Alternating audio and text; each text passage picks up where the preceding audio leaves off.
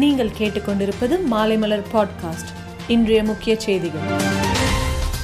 ஒன்பது மாவட்ட ஊரக உள்ளாட்சி தேர்தலில் முதல் கட்ட வாக்குப்பதிவு நடைபெறும் முப்பத்தி ஒன்பது ஒன்றியங்களிலும் பலத்த பாதுகாப்புடன் பதினான்காயிரத்தி அறுநூத்தி அறுபத்தி ரெண்டு பதவிகளுக்கு நாளை காலை ஏழு மணி முதல் மாலை ஆறு மணி வரை வாக்குப்பதிவு நடைபெறுகிறது டெங்கு காய்ச்சல் குறித்த அறிகுறிகள் அதற்காக மேற்கொள்ள வேண்டிய சிகிச்சைகள் குறித்து தமிழக மக்களுக்கு விழிப்புணர்வு ஏற்படுத்தப்பட வேண்டும் என்று பாமக நிறுவனர் டாக்டர் ராமதாஸ் கூறியுள்ளார் நடிகர் ஷாருக் கான் மகன் ஆரியன் கானன் செல்போனில் இடம்பெற்றுள்ள உரையாடல்களை பொருள் தடுப்பு பிரிவு அதிகாரிகள் தனியாக ஒரு குழு அமைத்து ஆய்வு செய்து வருகிறார்கள் கடந்த இருபத்தி நான்கு மணி நேரத்தில் புதிதாக பதினெட்டாயிரத்தி முன்னூத்தி நாற்பத்தி ஆறு பேர் கொரோனாவால் பாதிக்கப்பட்டுள்ளதாக மத்திய சுகாதாரத்துறை கூறியுள்ளது இது கடந்த இருநூத்தி ஒன்பது நாட்களில் இல்லாத அளவு தினசரி பாதிப்பில் குறைவு ஆகும் நெல்லை தென்காசி மாவட்டத்தில் உள்ள தேர்தல் கட்டுப்பாட்டு அறைகளுக்கு அடுத்தடுத்து வரும் பணப்பட்டுவாடா புகார் காரணமாக அதிகாரிகள் தீவிர சோதனையில் ஈடுபட்டு வருகின்றனர் பாட்டியின் மடியில் தாய் உறங்கியதை படம் பிடித்து அதனை உலக அமைதிக்கான புகைப்பட போட்டிக்கு அனுப்பிய பெங்களூரு சிறுமிக்கு சர்வதேச விருது கிடைத்துள்ளது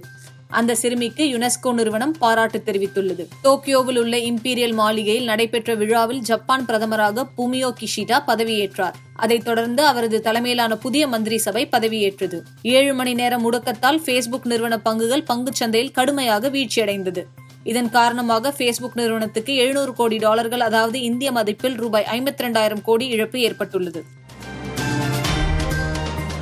மேலும் செய்திகளுக்கு மாலைமலர் டாட் காமை பாருங்கள்